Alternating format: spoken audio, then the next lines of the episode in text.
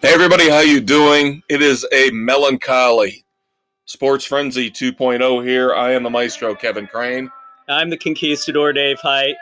We lost one of our all-time favorites this week in the world of coaching, in the world of sound bites, as we pay tribute to coach Mike Leach, inventor of the air raid offense.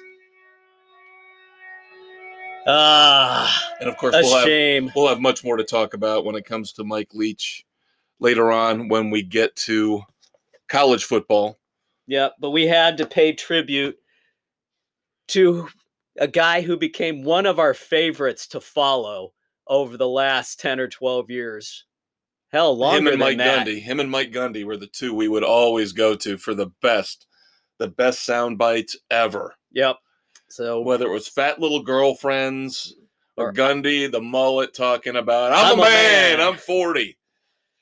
Uh, so thoughts and prayers to the Leach family and friends. He will be greatly missed. Yep. And he the sad thing is, 61. and again, we're gonna talk more about it later, but the sad thing is just what within the week before he died, one of his kids went into the transfer portal and started talking nasty stuff about him. Yeah. It's just come on. Uh, I know he didn't seem like he was the greatest guy in the world. we he know seemed prickly. he had issues as a coach, which is why he was kind of run out of Texas Tech. and then went up to the Northwest. Yep, to Washington State. Yep. But again, we'll talk more. We got to give him his full and proper due. So, segment two, when we get to college football, we will talk more about the great Mike Leach. But of course, this time of year, it's all about the NFL first and foremost. We've got to recap week 14, and we've got to talk about our picks for week 15. It's crunch time. Getting down to the wire, kids. Yep, we're seeing seeing some surprising teams making last minute pushes. The Detroit Lions, Yep. the Jacksonville Jaguars.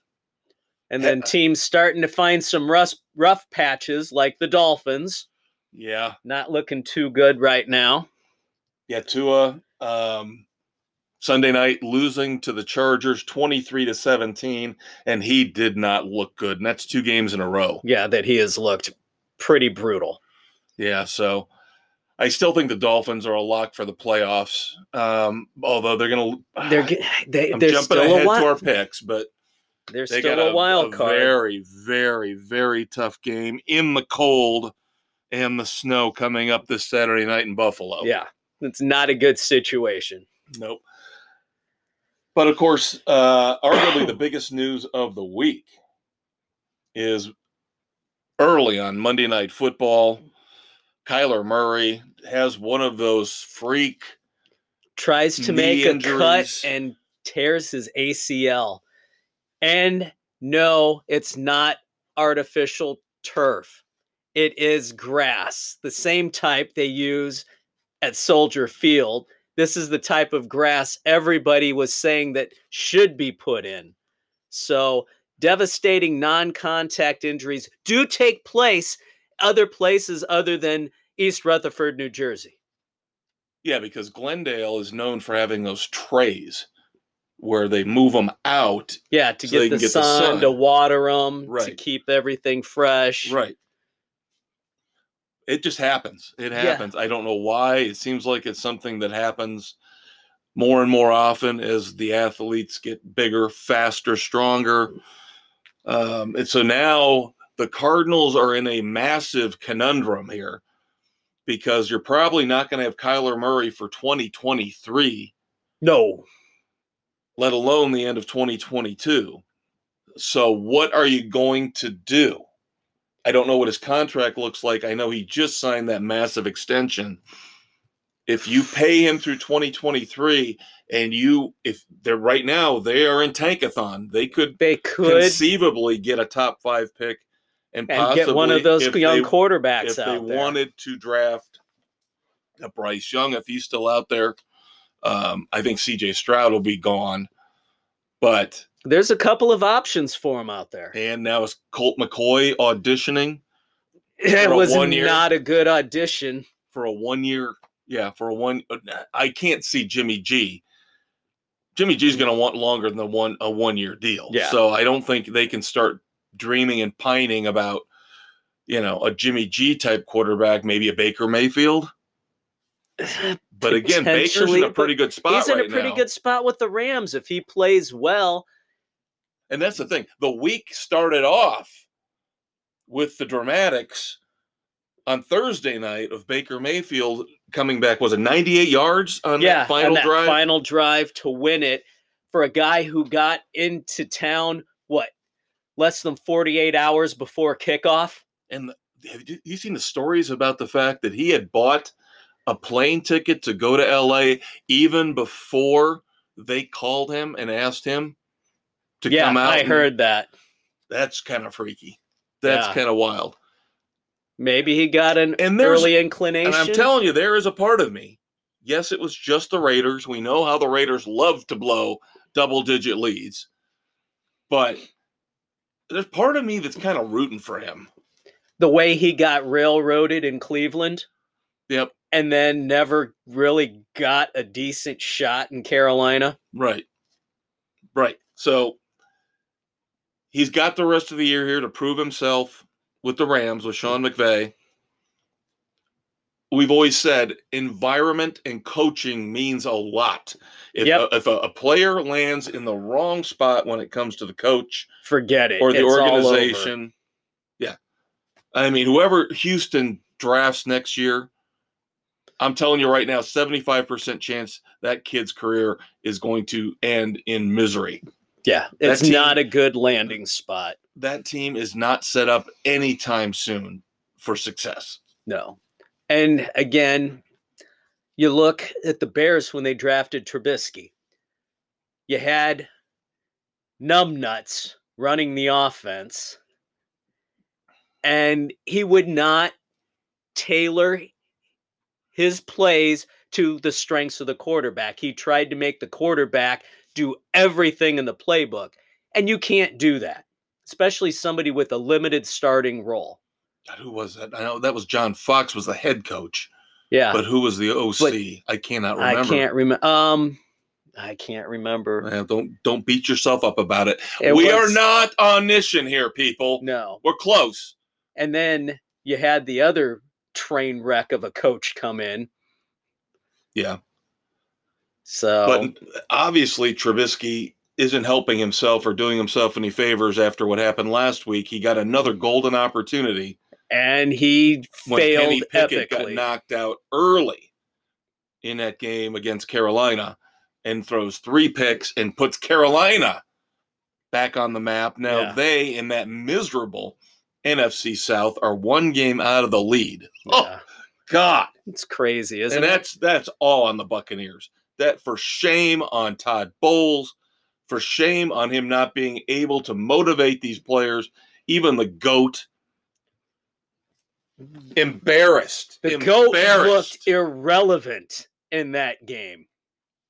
embarrassed on the West Coast, his home territory. 49ers with Brock Purdy 35 to 7. Purdy looked pretty damn good. Yeah, and you keep I, I, me personally as a Buccaneers guy next to the Bears. I keep waiting for this team to wake up. There's no reason why they shouldn't be better. They've got almost all the guys from over the last 2 years when they won a Super Bowl and almost beat the Super Bowl champion Rams in the playoffs. Yeah. And The now all of a sudden they look miserable. The difference, the coach. Bowles. Todd Bowles. Todd Bowles is the head coach. Should have been somebody else. Yep.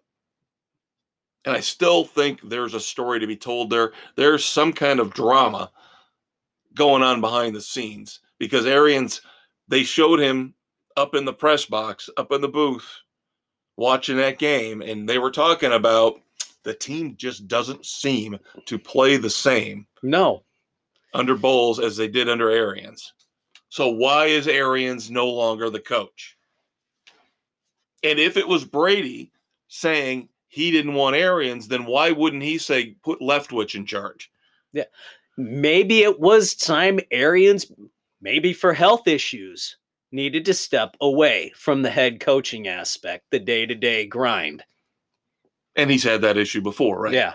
Right. And maybe, maybe the front office said, we've got to go with a guy who's had previous head coaching experience. We don't want to dump all of this on Byron Leftwich. Well, maybe they should have. I think they should have. I, I, have more faith in Byron Leftwich than I do in Todd Bowles. And I told you, and I told everybody when they named Todd Bowles the head coach that this was going to be a is going to be a crap season. fest. Well, we talk in baseball about the Astros a lot, right? The cheating scandal, and we talk a lot of about the players that were tainted and yeah. the coaches and the managers that were tainted and the front office guys that were tainted. Well, it looks like the New Orleans Saints are heading down that road. Because not only did we have Bounty Gate way back in the day with Sean Payton, yep, Gregg Williams, paying players to injure players on the other team. Now we go back to the Buccaneers Saints game from Monday Night Football the previous week. Now, the fallout, of course, did not come until after we'd done last week's podcast. That's why we're discussing it now, even though we're also discussing the Buccaneers getting shellacked by the 49ers. But you go the week before the Monday Night Football game where the Buccaneers got on that roll in the fourth quarter and made the massive comeback. Yeah. And Cam Jordan, the star defensive player for the Saints, falling to the ground conveniently to stop the Buccaneers stop from the running their quick offense. Yeah. Now, he got fined. They all got penalized, but he has the MRI showing a legitimate injury to his foot. And he wasn't just out one play. I think he was out. he was out plays. for a couple. Yeah. yeah. So it wasn't just one of those. He actually has a legitimate injury. And at that point, the NFL needs to backtrack and nullify those penalties that they were given. I think what they were looking at, and I agree with everything you said, I've heard all of that. But if you look at the video, there's some hinky stuff going on where he's looking at the sidelines and it looks like there might be a coach or two there telling him, you know, drop to the ground. They all do it all the time. Circumstantial evidence. But yeah, total- the proof is in the MRI. If the shoe don't fit, you got to acquit. Total of five hundred and fifty thousand dollars in fines handed out to Cam Jordan, coaches, and the Saints organization. But here's the thing. Who's to say they didn't pay somebody to doctor the MRI? There because you go. maybe they are big time cheaters. Maybe. But then the NFL also has more problems. And again, the Patriots are involved. This time it's their receiver, DeVante Parker, concussed on a play. Where the hell is the concussion police the NFL supposedly has watching everything? They didn't stop the game. No, it wasn't one of his teammates. Nelson Agholor, right. as they're getting ready to hurry up, takes a knee and motions for the training staff, trying to get the officials to stop play to check on him. And it was only by the grace of the Cardinals throwing a flag to challenge that if it was a catch or not, stop the play. There is no excuse that the NFL has for letting that take place. It was obvious the way his head hit the turf, how he had trouble getting up, how he staggered away. Yeah, the NFL's got a big problem right now, and they're so reactionary year after year after year when it comes to player injury situations, penalties, because now I'm hearing rumors that we have talked about, and we've heard people in the booth talking about the fact that some of these roughing the passer calls are just too too namby pamby. They're ridiculous. They're and going they, the other way. The yeah, NFL actually got, talking about ejecting players for roughing the passer. No, I mean, and then half the time you get a quarterback who, like Brady the other night, got choked. Nothing was called. That was a roughing the passer. Then you have other times where somebody will get hit in the head, nothing's called. You got players falling flat on a quarterback. Eh, coin toss if it's going to be called or not. And then you got others who try to not flatten them and they get called. Yeah, I think that one Sunday night, I want to say that was the Chargers Miami game where you bring up one where it was the whole weight of the player falling on the quarterback, where you could see You the could Dolphins see- player putting his arms out. So his full weight didn't land on the quarterback. I, I think that was the game, and they still called a 15 yard around him. So, how about we go the other way? Let's not talk about ejecting players. Let's talk about refining this even more.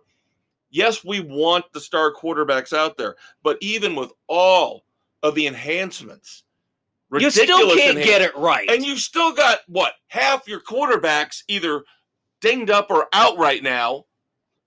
It's, you're not going to change the nature of the game. At some point, you've just got to say, "Oh well, they're going to get hurt." They're going to get hit unless you put a flag around their waist, and then everybody will stop watching.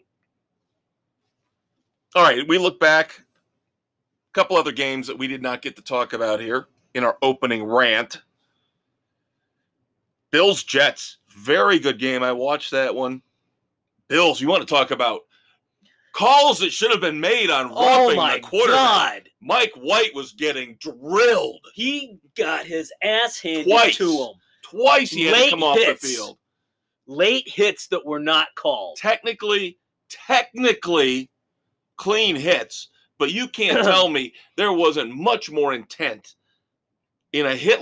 The two hits he took to the ribs from the Bills than that bullshit call with the Dolphins and the Yeah, Chargers. exactly. Ugh. Speculation is: is he is he got a broken rib? Is there something wrong? He says he's fine. Robert Saleh, the head coach, says he's fine. When we get to our picks, We'll see if he's fine. but the Bills won 20 to 12. The Jets are playing a lot better with Mike White. They are by far. He's got he's got the confidence of the team. Right. They have rallied around him. and again, we're seeing this with Mike White, with Brock Purdy, we talked about. You give these young guys a chance who've been sitting on the sidelines learning Yep. instead of just being thrust out there. You might have There the might next Tom Brady. there. Yeah. Bengals, ugly win, but they won against the Browns. They've been having a lot of trouble with the Browns over the last couple years. So Joe Burrow breaks that jinx 23 to 10. Yep. Lions are roaring their way into playoff contention. Beat up on the the Vikings are a sham. Can I say that? They are a sham. The Vikings are a sham. Now, I'm not trying to denigrate the Lions who won at home 34-23 over Minnesota. But I expected the typical Lions to rear their ugly head again in a divisional game, and they proved me wrong. We talked about the Vikings being a sham, and this shows now, yes, yes, they really don't are. care what their They record is. care. I don't care that they'll back their way into that NFC North title. I don't expect them to do anything. They'll the be a one and done in the playoffs. Yeah, they have no defense. You can't trust Kirk Cousins. Nope. All they've really got is Justin Jefferson, and that's it. So now we'll again discuss in a minute here how good the Lions really are because they are playing the aforementioned Jets. yes, that'll be a tough challenge for them. We'll get to that. Now, I've been saying the last couple of weeks the New York teams, the Jets and the Giants both were not going to make the playoffs. I did not believe it. No. I didn't believe they were nearly as good as their records indicated. Now, with Mike White, I like the Jets more, but the Giants, the Giants don't have anything. Brian Daboll's doing his best, but that team There's nothing from the there. previous regime, that roster is almost as bad as the Bears. yeah, it's pretty brutal. Eagles destroy the Giants in New York 48 22. We talked about the Steelers. Trubisky throwing the yeah, picks. I, I apologize. I was thinking of the week before. This was not the Panthers game. This was the Ravens game yeah, where Lamar Jackson didn't play. It was Huntley. Pickett gets hurt early. Trubisky's forced into action for the Steelers. and Three picks, as you said.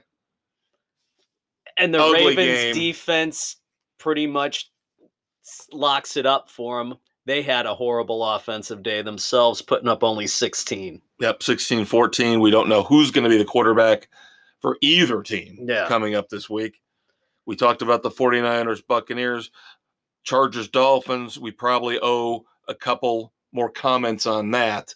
I have to say, Brandon Staley, Justin Herbert showed up for once. This one, Even though Herbert Herbert was great.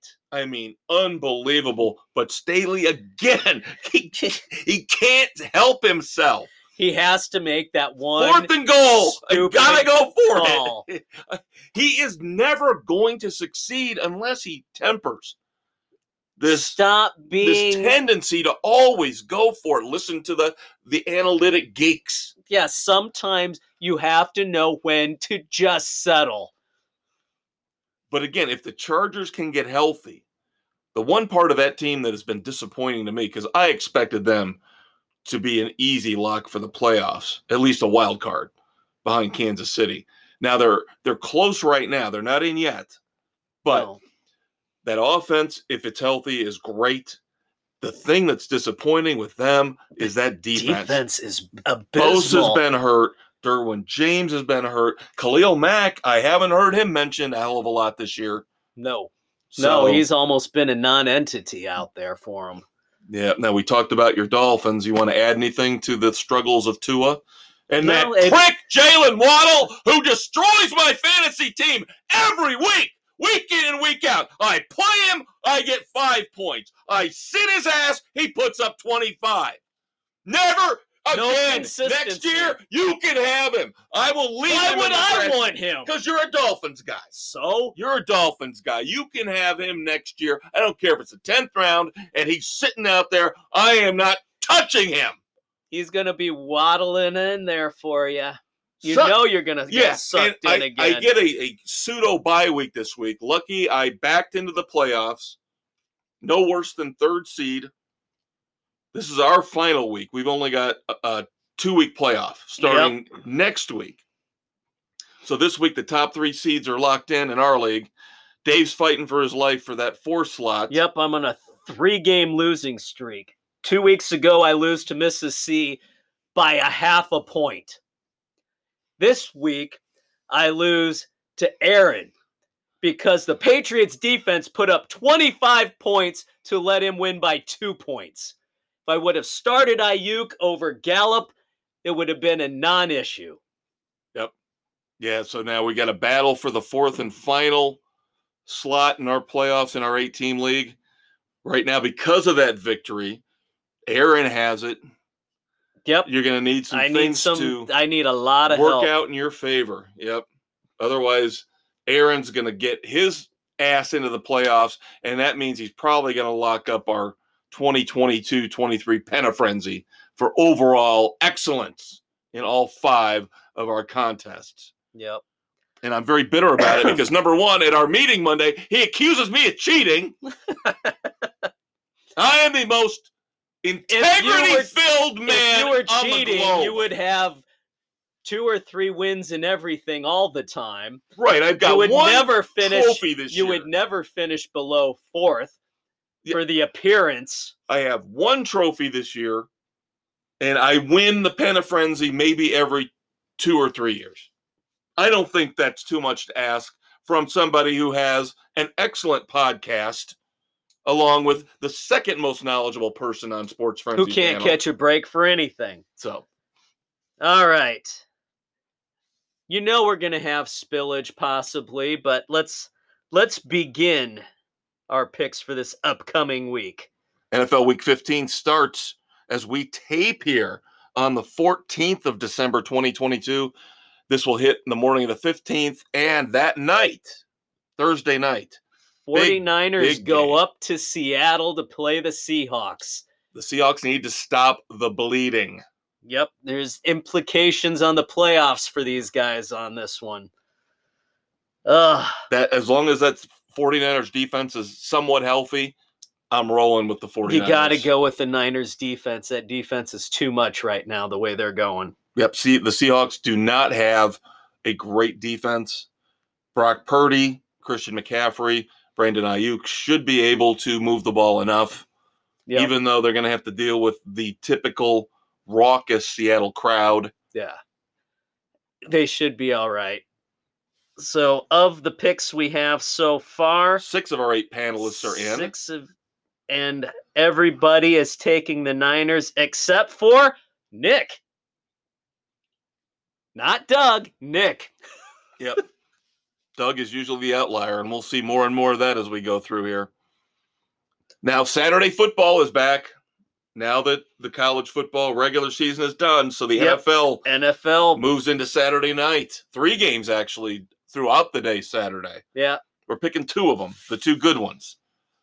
I don't pick anything involving the Colts anymore the rest of the year for the slate because the Colts are trash. My pick for the AFC Championship.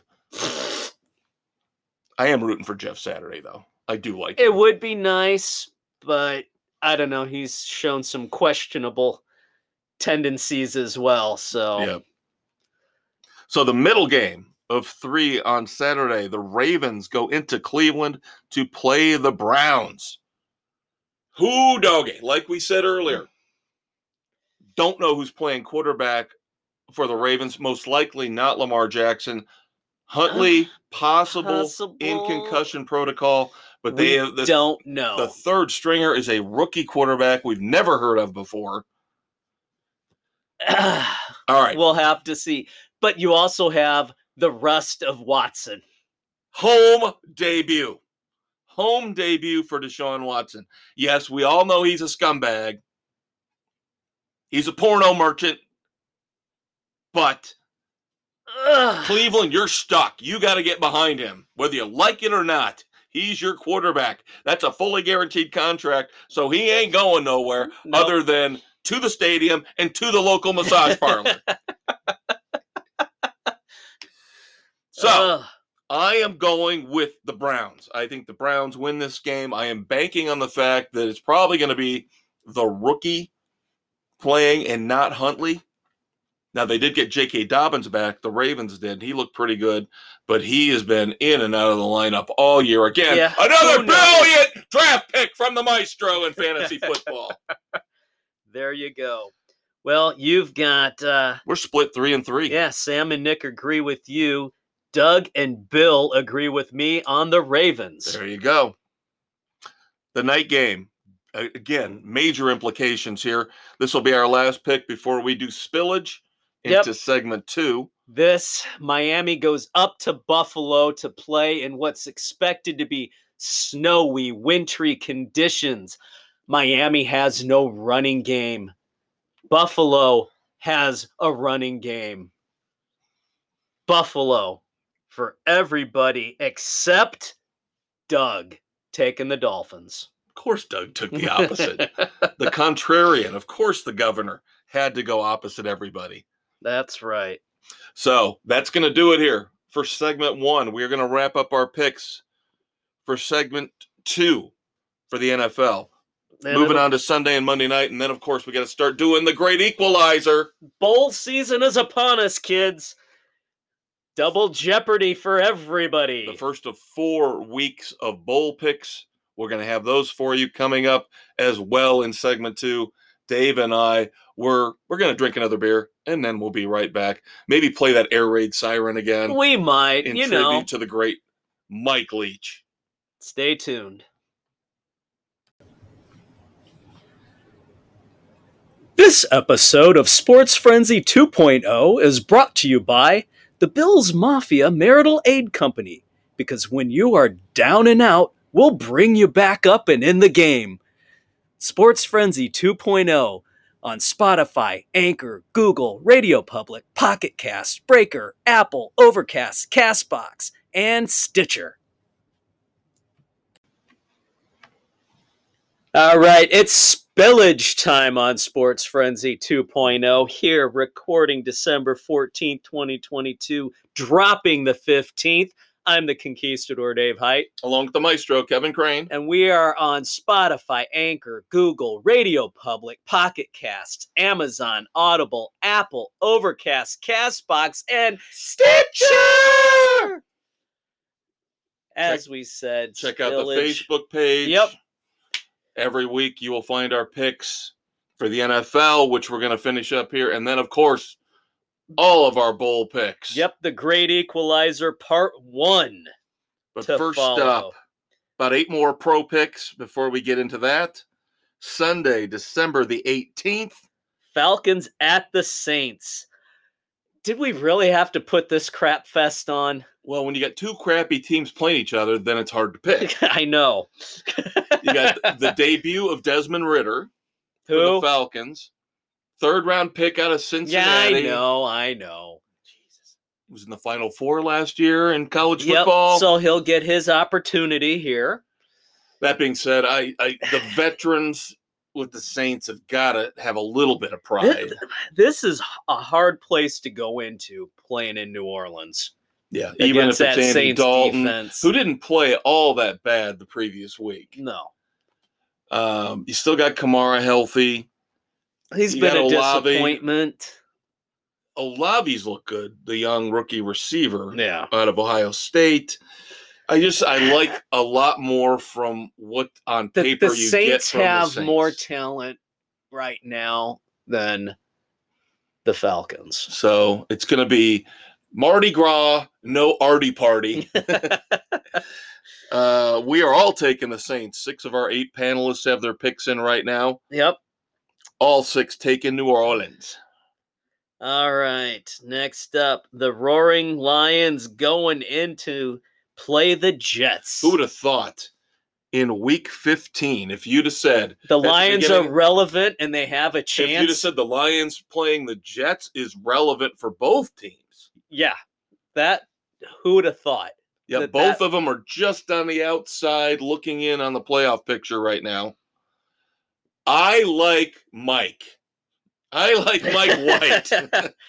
if he's going to play, if he's healthy enough to play. now you heard they moved uh, Zach Wilson back up to number two Yeah. because Flacco looked Flacco so bad so last week. awful.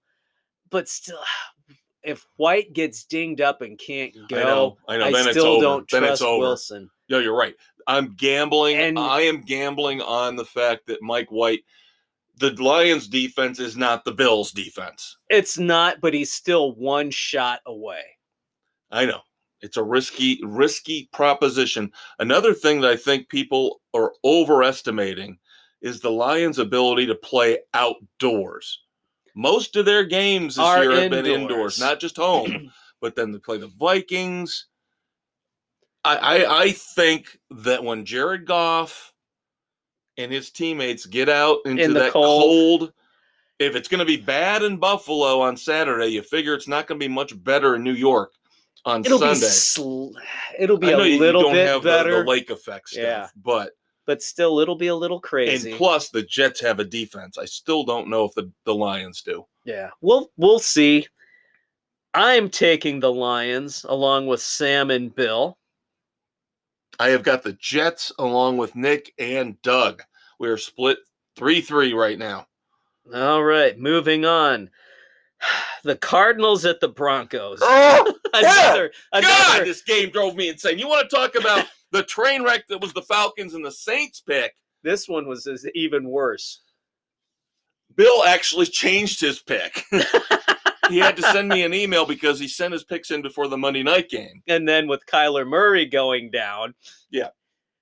Now I think this will, with a dinged up Russell Wilson in the concussion protocol, might be a good thing for the Broncos.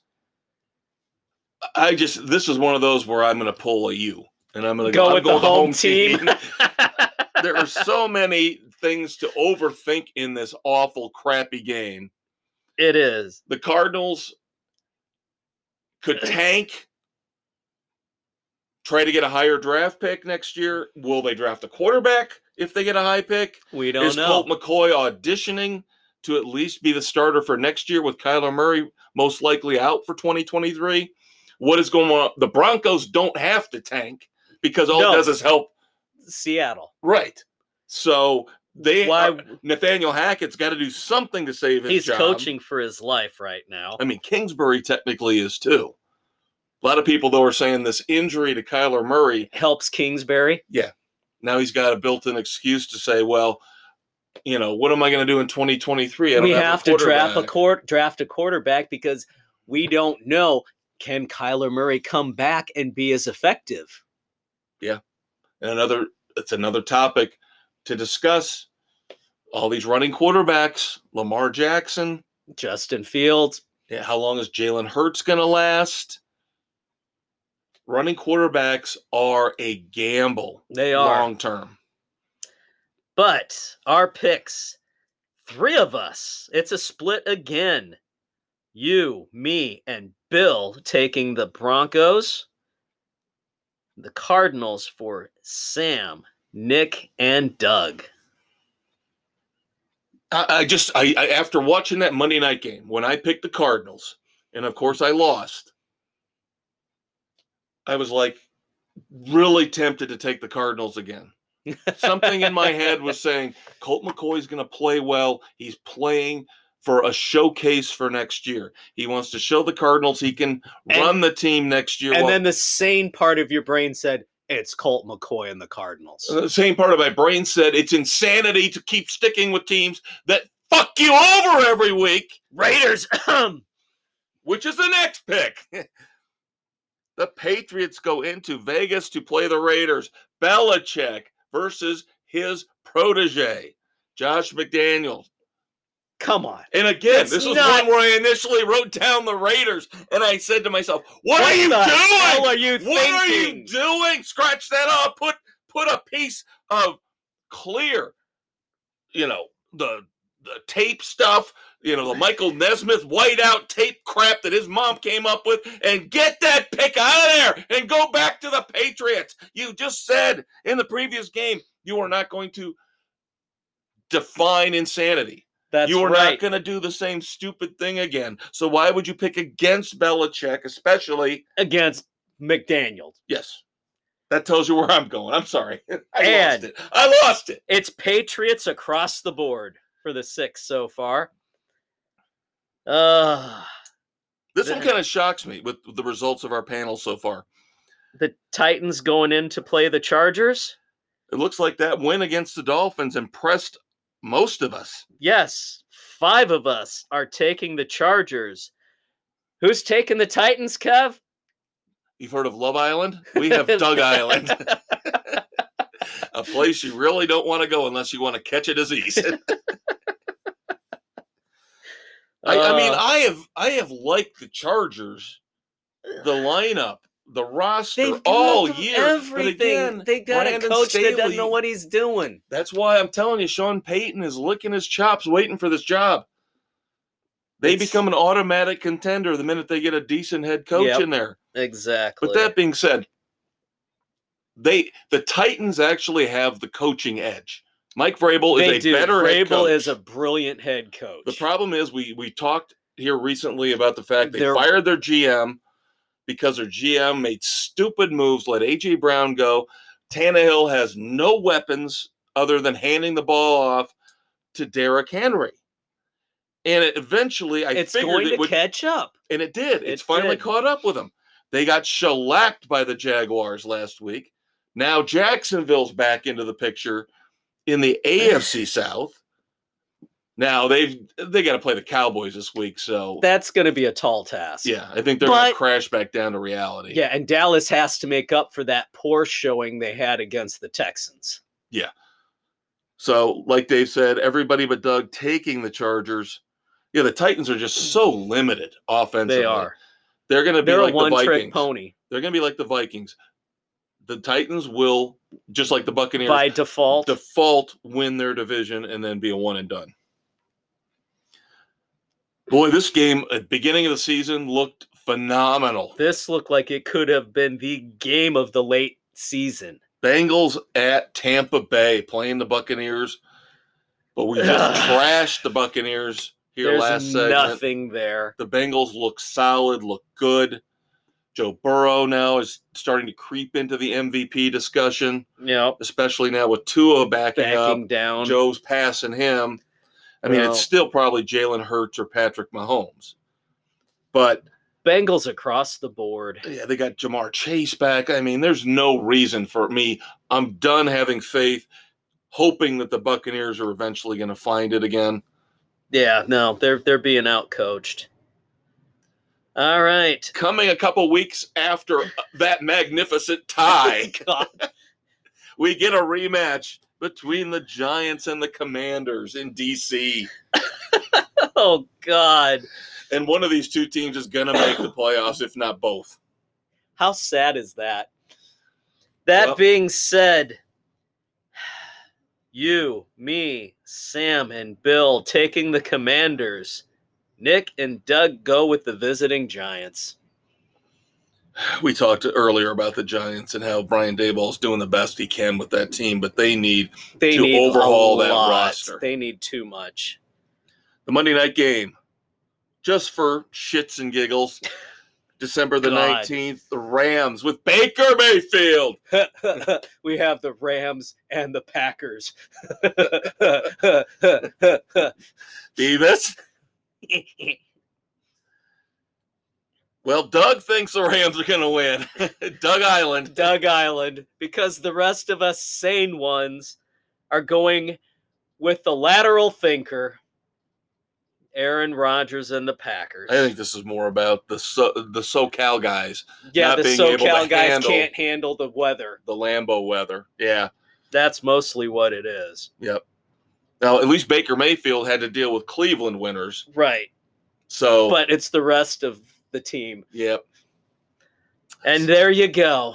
There you go, kids. NFL wrapped up for this week. Time to move on to the college ranks. Of course, we've already started to discuss the passing of Mike Leach. and the impact, the innovation he brought not only to college football, but the NFL. And opening it up with that air raid offense, pass, pass, pass, take the short little gains where you can, and it's going to open up and break a big run or open up the deep downfield pass. Nintendo numbers, as they like to say, were invented by this guy. Yep, and like you said at the beginning of the podcast, he did move around a little bit, but nowadays all these coaches Everybody are moving does. around. So, and he never really left a program in worse shape. He usually improved it a little bit. Yeah. from when he got there. Now, something we didn't discuss, uh, one of the the black marks in his career was that whole Craig James. Remember that fiasco Yep. where he said, "Oh, he locked my son with a concussion in a dark room." Mike Leach again. There were a lot of things in his past where he he put people off. People didn't like him. I look at the fact the guy was married for three decades to the same woman. Yep. Never a hint of infidelity, never a hint of a problem in the family. There are more people who have come out praising him for what he's done, who he was off the field, his brilliance, having a master's and a law degree, willing to teach, not afraid of saying and speaking his mind, and always there to chat with anybody who wanted to. Yep. And of course, we always called him the pirate because he was a, a big fan of pirate lore. Yep. Um, it, it's just sad when sports loses a character like this. Yeah. No, he was not the greatest coach of all time. No, Hopefully, they'll put him someday in the College Football Hall of Fame. he was an innovator. He was a good coach. Like you said, he never left a team in worse shape than when he got there. right. I'm going to miss having him around. Yep. Yeah, and again, you can take the Craig James debacle for what it is, his abrasiveness again in some of his press conferences and the fat little girlfriends and all that stuff.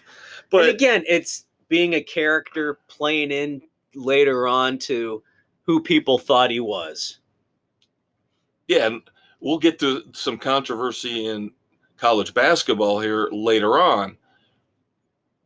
But despite, again, the few things that would pop up in his career, it didn't stop big schools from hiring No, him. there was nothing egregious. He never had any violations.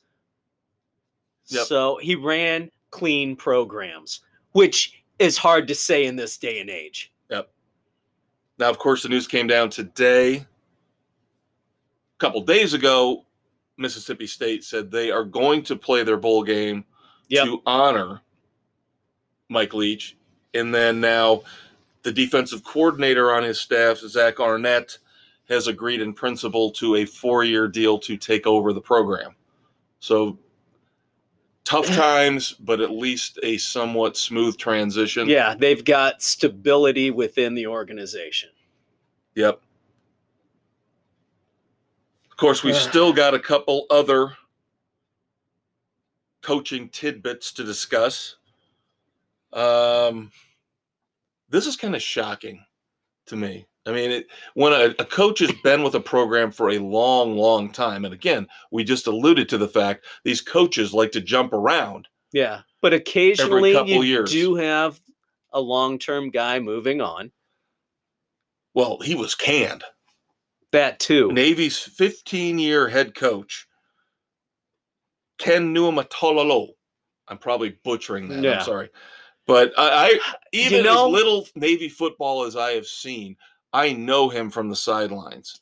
I, I, Yeah. I recognize him from being on the sidelines for all these years. And you know, Navy. he had solid teams for so long, but he's had a losing record the last three years. Yeah, and he he made a point of saying it's funny how I got canned the minute I lost again to Army. Yeah, but it that was the culmination because he's not brought anything new to the program. You've got to start updating what you're doing. And the game we I hate to use the phrase, but the game has passed him up. I can't imagine though how hard it's got to be to coach one of the military schools when it comes to sports. Oh, it's got to be brutal. You, you, it's Yeah, not yeah. like it was in the days of Roger Staubach No. back in but the again, 60s. still, you would look. Air Force seems to still be a little bit more on the innovative side, where they do try and find a balance. Army and Navy pretty much run the damn ball and occasionally will throw it. Yeah, no, I know what you mean. Then, of course, Jeff Brohm leaves Purdue, goes to his alma mater at Louisville. So Purdue brings in the defensive coordinator from Illinois to take over their program. Yep. And I just feel bad for Purdue because, well, I shouldn't because once we get to college basketball again, Yeah. good stuff for good Purdue stuff there. for them.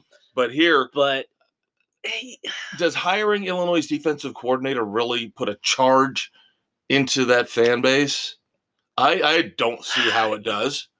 He made the right first move in his meeting with the team because their Purdue's big running back this year was a walk on.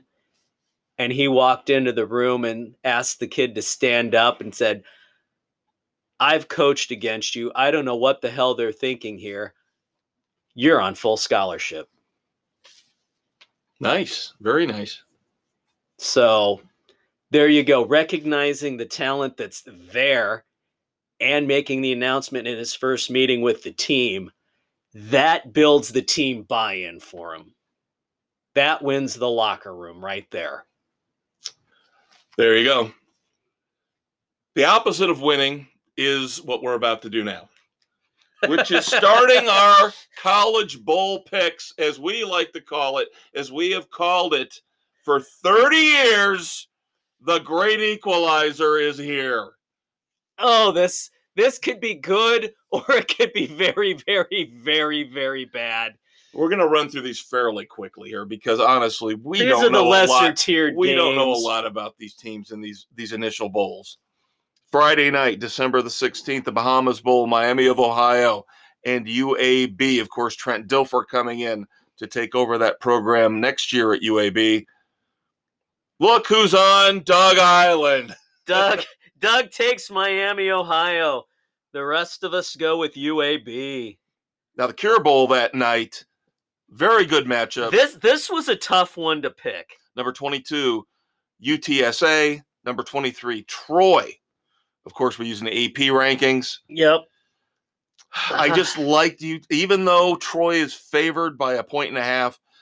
I like the numbers for UTSA a little bit better. UTSA has better numbers, and there's I like their strength of schedule a little bit better.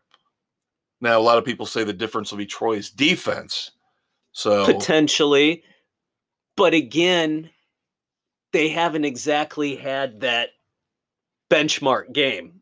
Yep. So you and I and Bill are taking UTSA, of course, University Texas San Antonio. Sam and Nick and Doug are taking Troy. Saturday, full day of football. Football, December the football, 17th. You're going to have the pros and you have five, no, six six bowl, bowl games. games. Holy moly. Better hook up the catheter for that one, Kev. no kidding. Feeding tube and a catheter. Um, And an intravenous line from the keg. Fenway Bowl. Another really good matchup Cincinnati and Louisville. Here's my thinking on this. Uh-oh, again, here we is- go. This is the college football coach shuffle exemplified in this game. Cincinnati's coach left to take over the Wisconsin position. Louisville's coach leaves Louisville to take over the Cincinnati job. The Louisville coach moving to Cincinnati feeds information to the Bearcats, telling them the weaknesses of the Louisville coaching staff and lineup. Ergo, therefore, I take Cincinnati. How do you like that? That's some deep, dark insight right there, That's baby. a deep, dark dive. Louisville's got the better talent. Dave, Sam, Nick, and Doug taking Louisville. Bill and I are taking the Bearcats, Cincinnati. There you go. New Mexico Bowl, SMU versus BYU. God, BYU is such a disappointment this year. I haven't been able to trust them all year. At least SMU, they've got a dynamic offense. They do. I've liked them. So it's SMU for you, me, Sam, Nick, and Doug. Bill is on. Oh, no, No. wait, sorry. And Nick. Bill and Doug are taking BYU. Yep. The LA Bowl, Washington State versus Fresno State. Another tough, tough one to call. Fresno favored by three when we put this together. Um, It's a split decision, kids. yeah, I'm taking Washington State. So is Nick. So is Doug. I'm taking Fresno State with Sam and Bill. The Lending Tree Bowl looks like this was going to be a blowout. Um, Yeah. Rice versus Southern Miss. All six of the panelists with picks in right now take Southern Miss. which means we're all going down together because Rice is going to win it. No, I figure Brett Favre will figure out a way to pump some money into that locker room. Make sure they win. Las Uh. Vegas Bowl, another one that seems like it's a little one sided. Florida is in chaos when it comes to the quarterback position. Number Yeah. 17, Oregon State. Seems They've like got it together right now. everybody's taking Oregon State. They're a 10 point favorite as we put this together. And unfortunately, it looks like three straight blowouts in the latter half of the bowl games on Saturday, the 17th. North Texas, who just fired their head coach against Boise State. Boise State across the board. That's a no brainer there. All right, moving on to Monday, the 19th, the Myrtle Beach Bowl, Marshall versus Connecticut. Marshall, Marshall, Marshall. Marshall, Marshall, Marshall. That's right, six picks. All for Marshall. Again, double digit favorite. Yeah, not even close. Uh, then you roll into The- Tuesday, the the- 20th. the Potato Bowl, Eastern Michigan and San Jose State. I always like a roll with some potatoes. There you go. ah, San Jose State's hosed me. Eastern Michigan has one of those. They tend to play well in the bowls. They do. They do. And you and Nick agree. You're going with Eastern Michigan. The rest of us go with San Jose State. I don't have a ton of confidence in the pick, but because I, as much as I do research, as much as you do research, we you don't can know. throw it out the window. we don't know anything about some of these teams. And some of them, I would be lying if I said what- watched East, Eastern Michigan or San Jose State.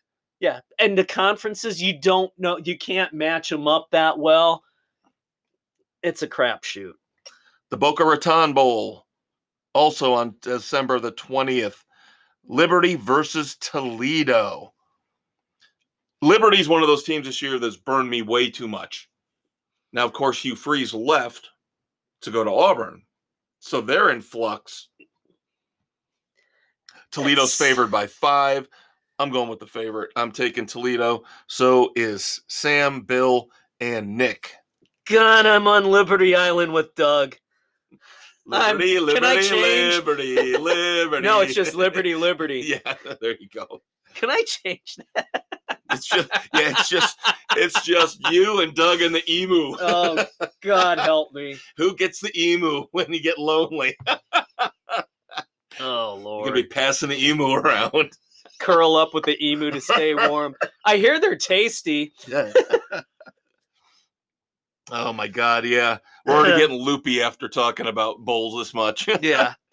But we're not done yet. Because now we have to go to Wednesday, the 21st, the New Orleans Bowl, Western Kentucky versus Southern Alabama. Oh, God, I help me. I'm on Western Kentucky Island with Doug. I'm gonna do my little deep dive here for you. I'll tell you why Sam and Bill and I and Nick took South Alabama. Western Kentucky's quarterback went into the transfer portal. He's not playing in the bowl game. And I missed that one. Son of a bitch. His the dynamic offense at Western Kentucky. Look at the numbers. yeah. They look like they have a great offense.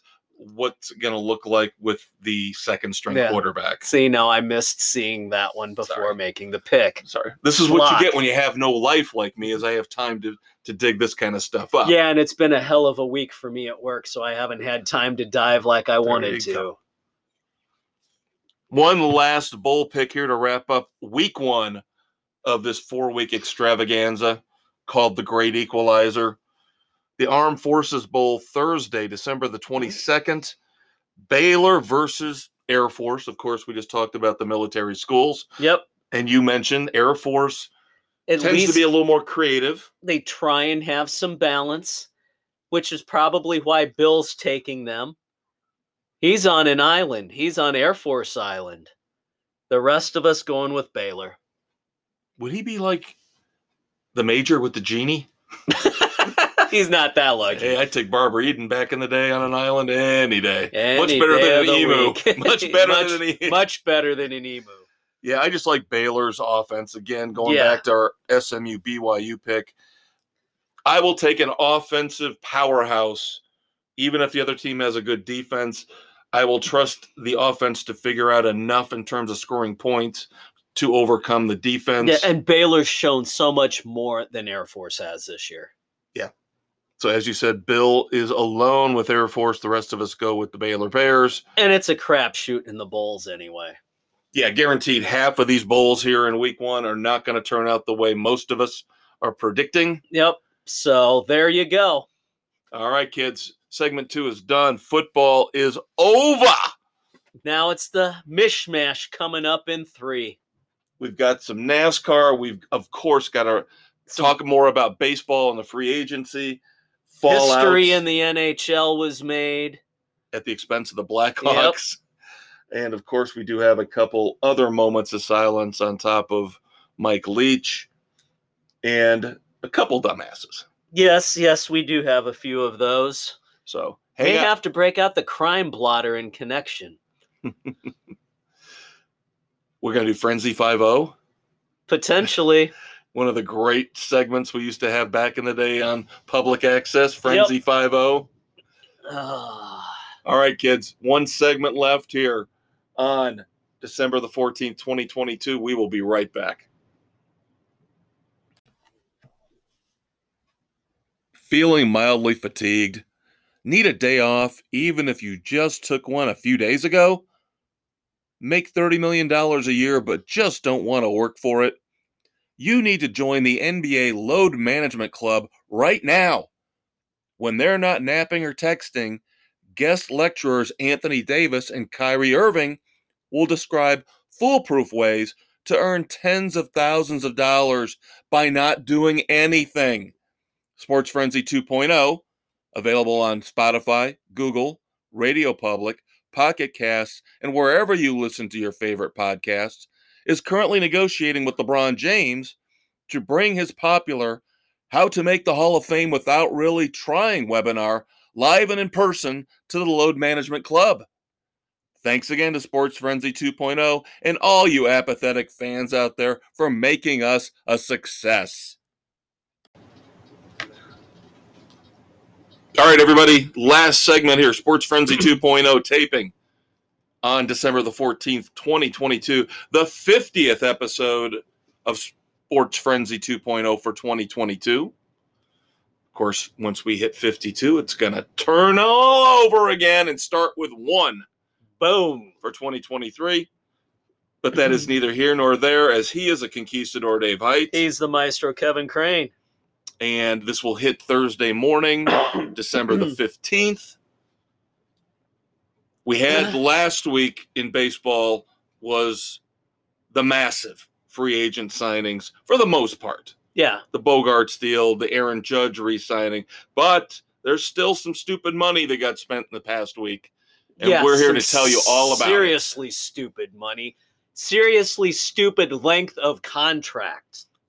That would be the contract that was given out overnight last night as we tape Yep. to one Carlos Correa. Of course, one of the four big shortstops that was on the market here as we went into the offseason. He is now the third of the four The- to be plucked away. the Giants, 13 years, 350 million. 13 damn years until he's 40. Well, you notice Come on. those all three of those shortstops I've talked about got at least 10 years. yeah. Trea Turner, Bogaerts, and now Correa. Correa gets probably the most ridiculous one of all. Yeah. terms of length, at- at least. insanity. This is getting this is beyond ridiculous and stupid. Yeah, and I know we Dave and I we can't bemoan this fact every time we talk about baseball and contract signings, but if you look on Spotrac, if you look at the salaries for these teams, of course the Mets on top of signing Justin Verlander, they bring Brandon Nimmo back on an 8-year, 162 million dollar deal. Then from overseas, they bring in starting pitcher Kodai Senga on a five year, $75 million deal. Right now, Spotrac has the Mets projected payroll at $306 million. Why is that shocking? Because the cap threshold, the tax cap for Major League Baseball is $233 million. So not only are the Mets over almost $80 million right now, they're going to have to pay 98% penalty on top of that. So when this is all said and done, the Mets are probably going to end up paying about $200 million over that cap. 233 tax cap threshold. Because their owner doesn't care. He's got deep pockets. Well, he does care. But the thing is, instead of giving that money to a good cause or a charity, He's gonna give I'm going to buy a goddamn championship for the long suffering Met fan. What a noble cause. And we talk sports every week. We love sports. Baseball is more out of whack now than it has ever been. ever. when you look at the Oakland A's and realize up until a couple days ago when they unloaded Sean Murphy on the Braves, and when I say that, it's brilliant move for the Braves. Oh my again, god, yeah. Once again, they poach an Oakland A's budding superstar like they did with Matt Olson to replace Freddie Freeman last year. Now they bring in catcher Sean Murphy because the A's didn't want to go to arbitration with him. So the A's a couple days mm-hmm. ago technically had a zero payroll. Yeah. Nothing. Now they've got guys on arbitration. They're probably what projected out to probably be about 30 million for their payroll for the year, which is absolutely damn stupid. A 200 or a yeah, 200 million dollar difference. Oh, well over 200 million. Yeah. 306 versus 30? Yeah. Yeah. You're talking over 270. Yeah, that's fucking stupid. And that's and Dave and I looked at these Spotrac numbers before we started the podcast as we do our due diligence and our awesome preparation. you need to have a hard cap and a hard floor. We've got too many teams that are just sitting there willing to be the punching bags for the Yankees and the Dodgers. and Oh, I just want the revenue the sharing Padres. money to put in my pocket. And the even hell with my fan base. They can suck it. I'll still charge buku bucks for a shit team, and I'm gonna get rich. Yeah. For doing nothing. Yeah, and our two teams have done basically next to nothing. And it's amazing to me how the payroll numbers for our two teams are as high as they are, considering that we, We don't have have anything. We don't have a lot of hope. You probably have more hope than I do, considering your entire AL Central division is is being frugal. So at least you could win the division. Yeah, but everybody's doing something to get a little bit better. We're not.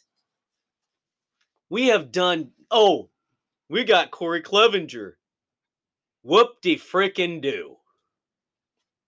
Yeah, Clevinger coming over from the Padres. Uh, well, yeah, I get Jameson Taillon, so whoop de frickin' do for the Cubs too. But I- I'm telling you, Cubs fans are so stupid sometimes. Respect Aaron beyond belief, one of our panelists, huge Cubs fan. Saw him the other night at our winter meeting, and he was like, "Oh, I like the Cody Bellinger signing." Why? Why do you like the Cody Bellinger signing? You signed Cody He- Bellinger for one year. If he's great, then he's going to go somewhere else and get a huge deal. And if he sucks, you just flushed your Willson Contreras money down the toilet. Did you see the number offensive number comparison between Bellinger and Heyward? Heyward was better on the slash line. I I never said I liked the signing, but Aaron, a lot of these Cub fans blindly follow whatever they do and go, "We got to be optimistic. We've got to just stick with the team, guys." No, I'm done. The last three four years have soured me on Ricketts on this fucking marquee network that I can't get. I'm done, and I'm not going to sign up for Bally Sports and pay twenty dollars a month so I can watch this shitty ass Cubs team that won't spend money and somehow still has a projected payroll of 175 million. As you like to say, you're still paying the For Jason Heyward. Hayward tax. Yeah, for one more year. But it's ridiculous. Baseball has got to fix itself.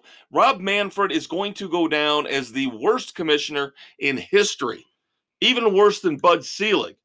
We thought that was bad. This has gotten worse. The spending, lack of spending is so out of control. Somebody with some balls has got to get in. Do we have to do this again? Do we have to fully run baseball too? I know because all Bud Selig condoned cheating. Yep. Rob Manfred is condoning a ridiculous, astronomical amount of competitive imbalance to the point where he is going to destroy the sport because Cincinnati fans, Pittsburgh fans, Chicago fans, fans in DC, fans in Miami, and that's just the mostly the NL. I haven't even gotten to the AL yet outside of your team. There are 20 teams out of 30 that are already out of it. And we haven't even gotten to January yet, let alone spring training. Yeah, it's and the players are so damn dumb they don't get it. They think having five or six teams who spend buku bucks and can pay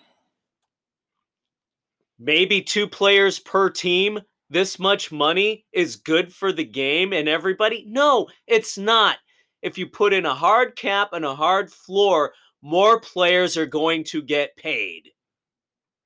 Yeah, and the sad thing is, to wrap this up, put a bow on it, it is the holiday season. It is.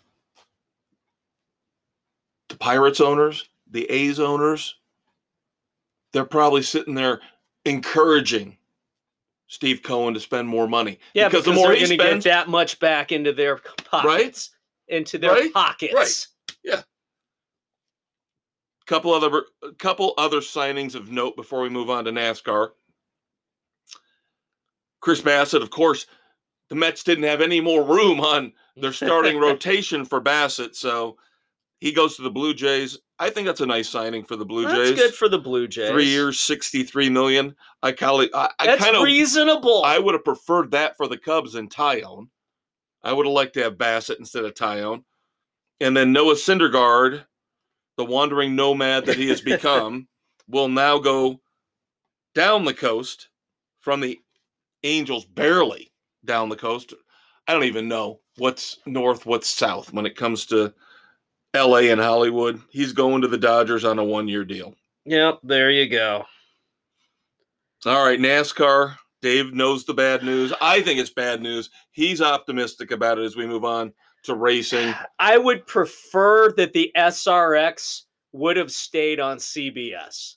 Network TV, more people have an opportunity to enjoy it. Saturday nights, before football season starts is yep. a wasteland on TV. Yeah, there's nothing there. The SRX provided a nice thrill, a two hour window. You're done. Entertaining as all get out. But no, ESPN has to, and Disney have to exert their financial backing to pull it away from CBS. Thursday night, Thunder returns to ESPN for the SRX. Supposedly a multi year deal. Races will start at 9 p.m. on ESPN Thursday night. They will all be on ESPN. They're they starting be... it too late. I like that 8 o'clock start time for the SRX um, when it was on CBS. Now, at least part of the deal is that these races are on ESPN. They are not going to get shuffled to ESPN2 or ESPN News. No. They are all on ESPN. This year, 2023 upcoming, we're looking at July the 13th through August the 17th. Yep. It's a little bit of nostalgia back from the day when ESPN put anything on and didn't care. And Thursday Night Thunder I looked forward to it because you had all the sprint car racing going on across the country. And you saw the rise of Jeff Gordon and Tony Stewart getting to showcase. Yeah, now from what I've read, Tony Stewart's very excited about this. It, it's a being, huge infusion.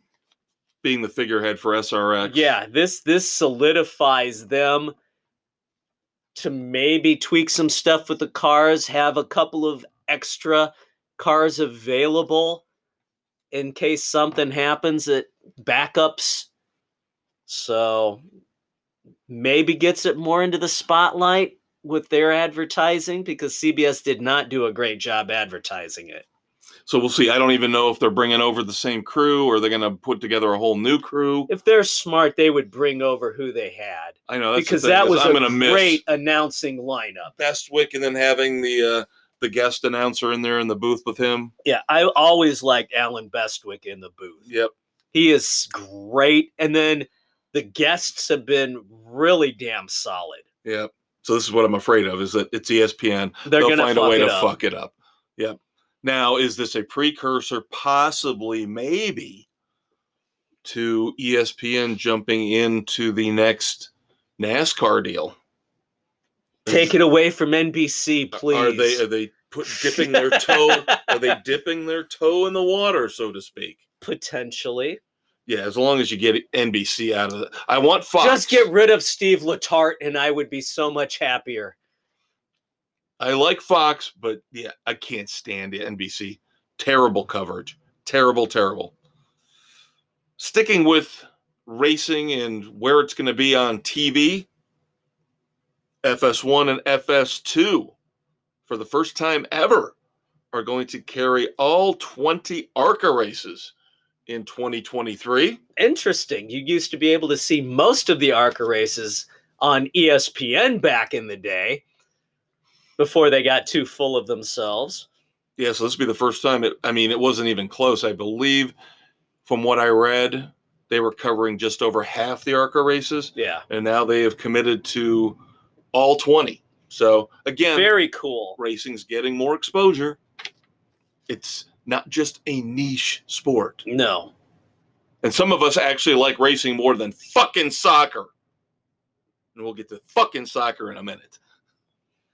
Finally, it is time to start celebrating the 75th anniversary of NASCAR. Yes. Today, Lots of stories out there about the 75th anniversary throughout. yep, but today, December the 14th, 1947, technically is Founders Day. Yep. in NASCAR. This is the day when Bill France got a bunch of the racing Illuminati together Yep. In Daytona Beach. Streamline Hotel.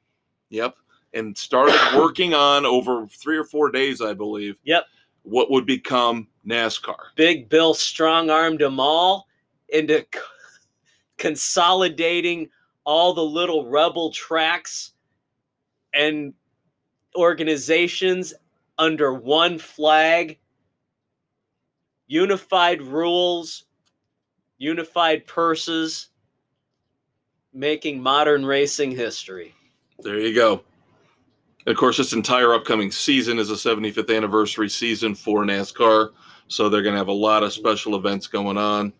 This is kind of technically the start of it right now, though. Yep. Damn it, I want the Winston 500 back this year. hey, you're getting North Wilkesboro, okay? From what I read, upgrades are going very well. Yep, they're they're making it retro upgrades.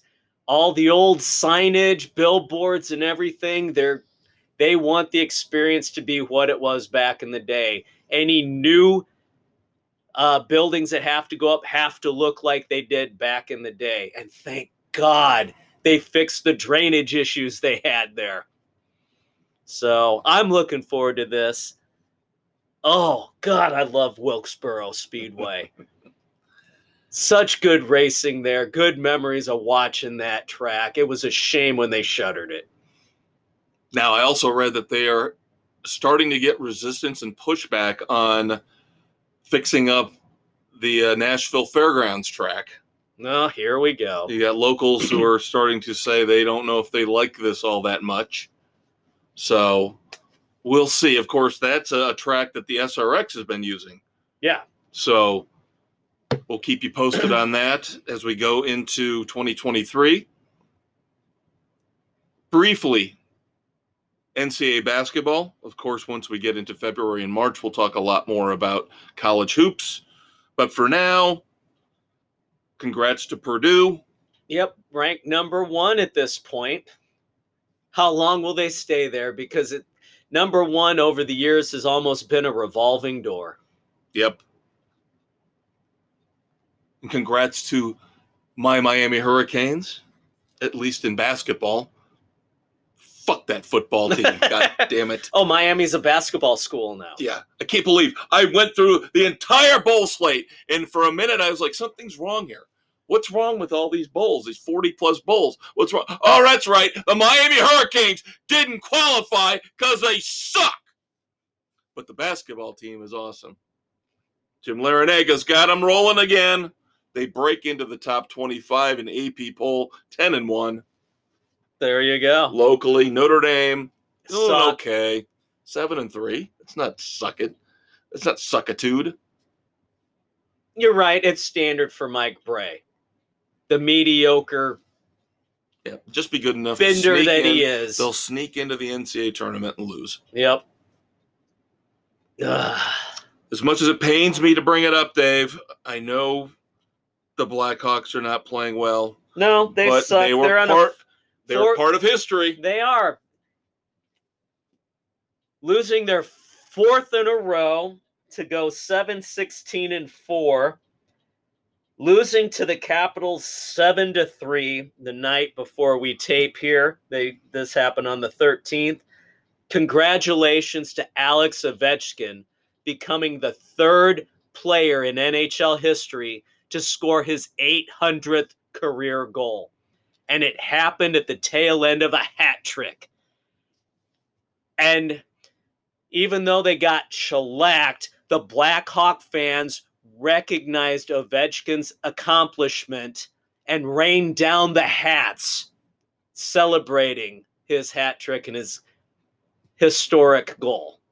So kudos to true hockey fans. Even though their teams suck, they still recognize something of historic proportions.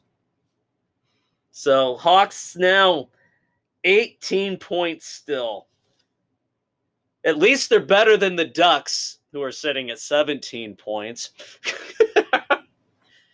the two worst teams by far in the NHL.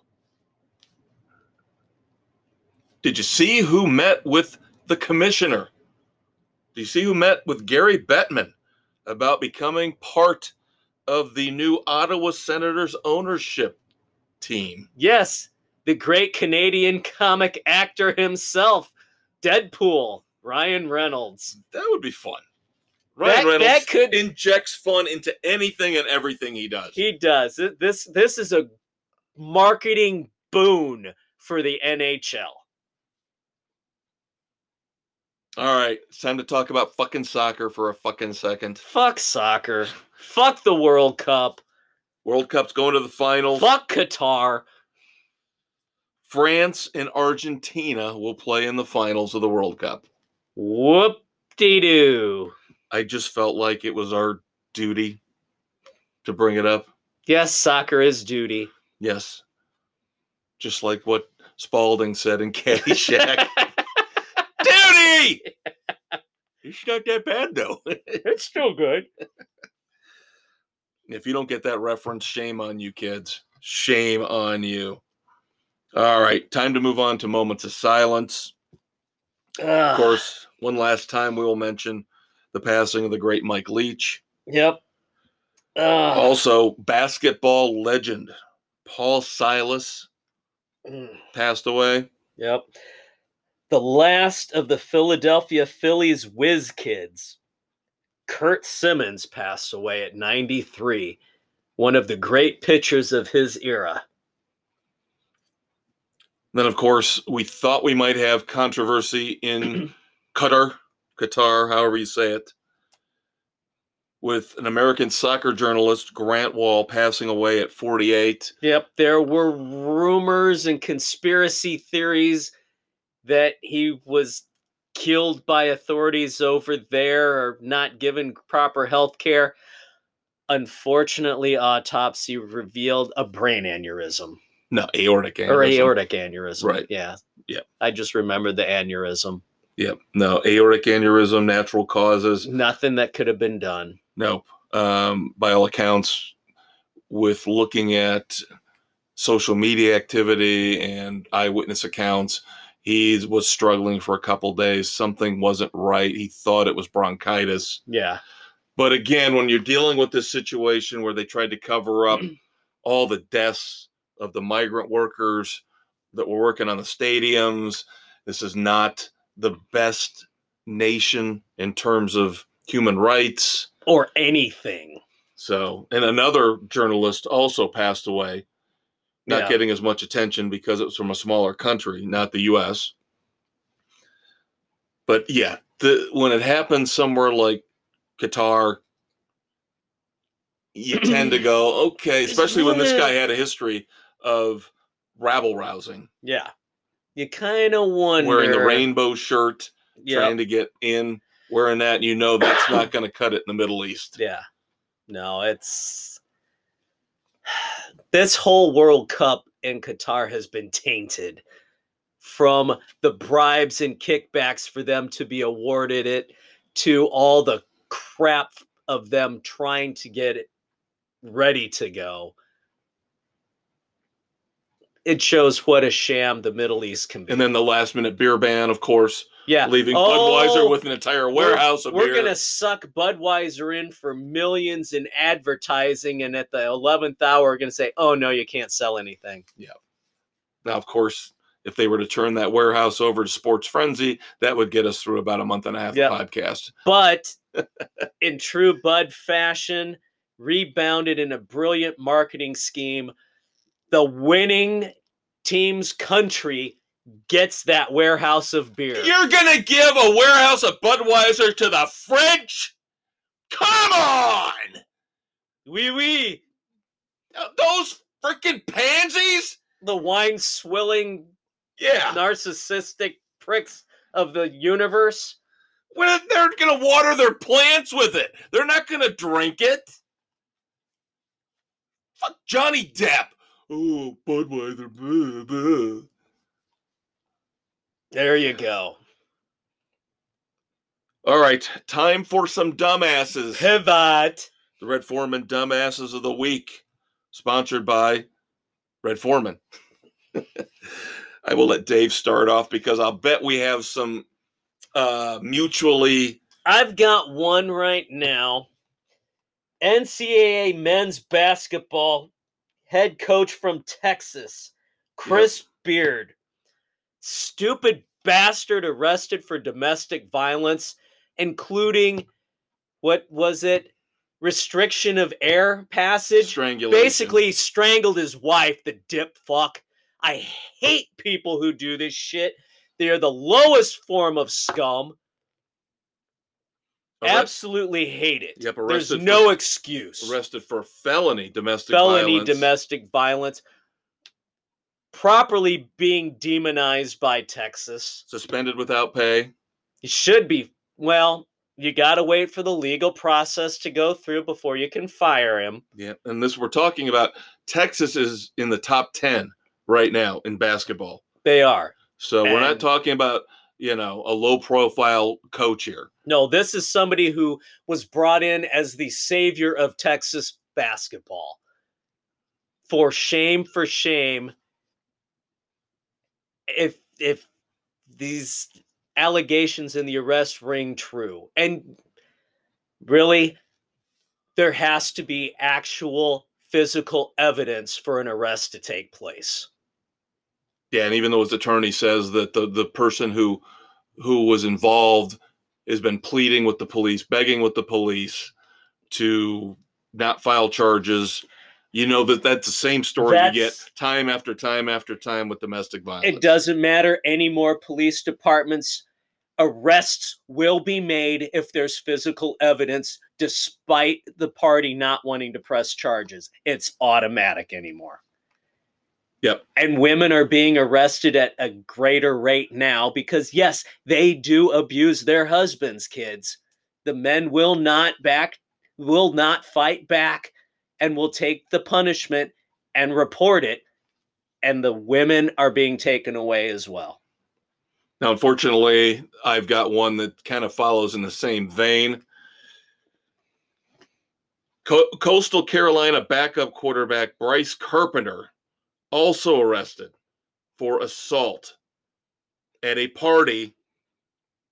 A woman was refusing his advances. People tried to pull him away from the woman.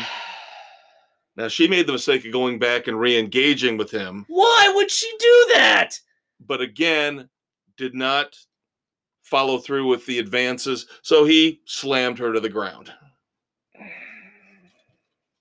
i don't care if he's drunk i don't care There's no excuse the for domestic were. violence. nope and to wrap up the red foreman dumbasses we are explicit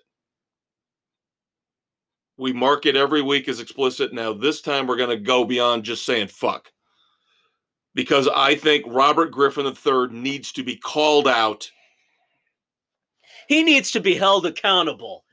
There is no excuse. I don't want to hear that he just mixed up his you do not mix up bugaboo with jigaboo.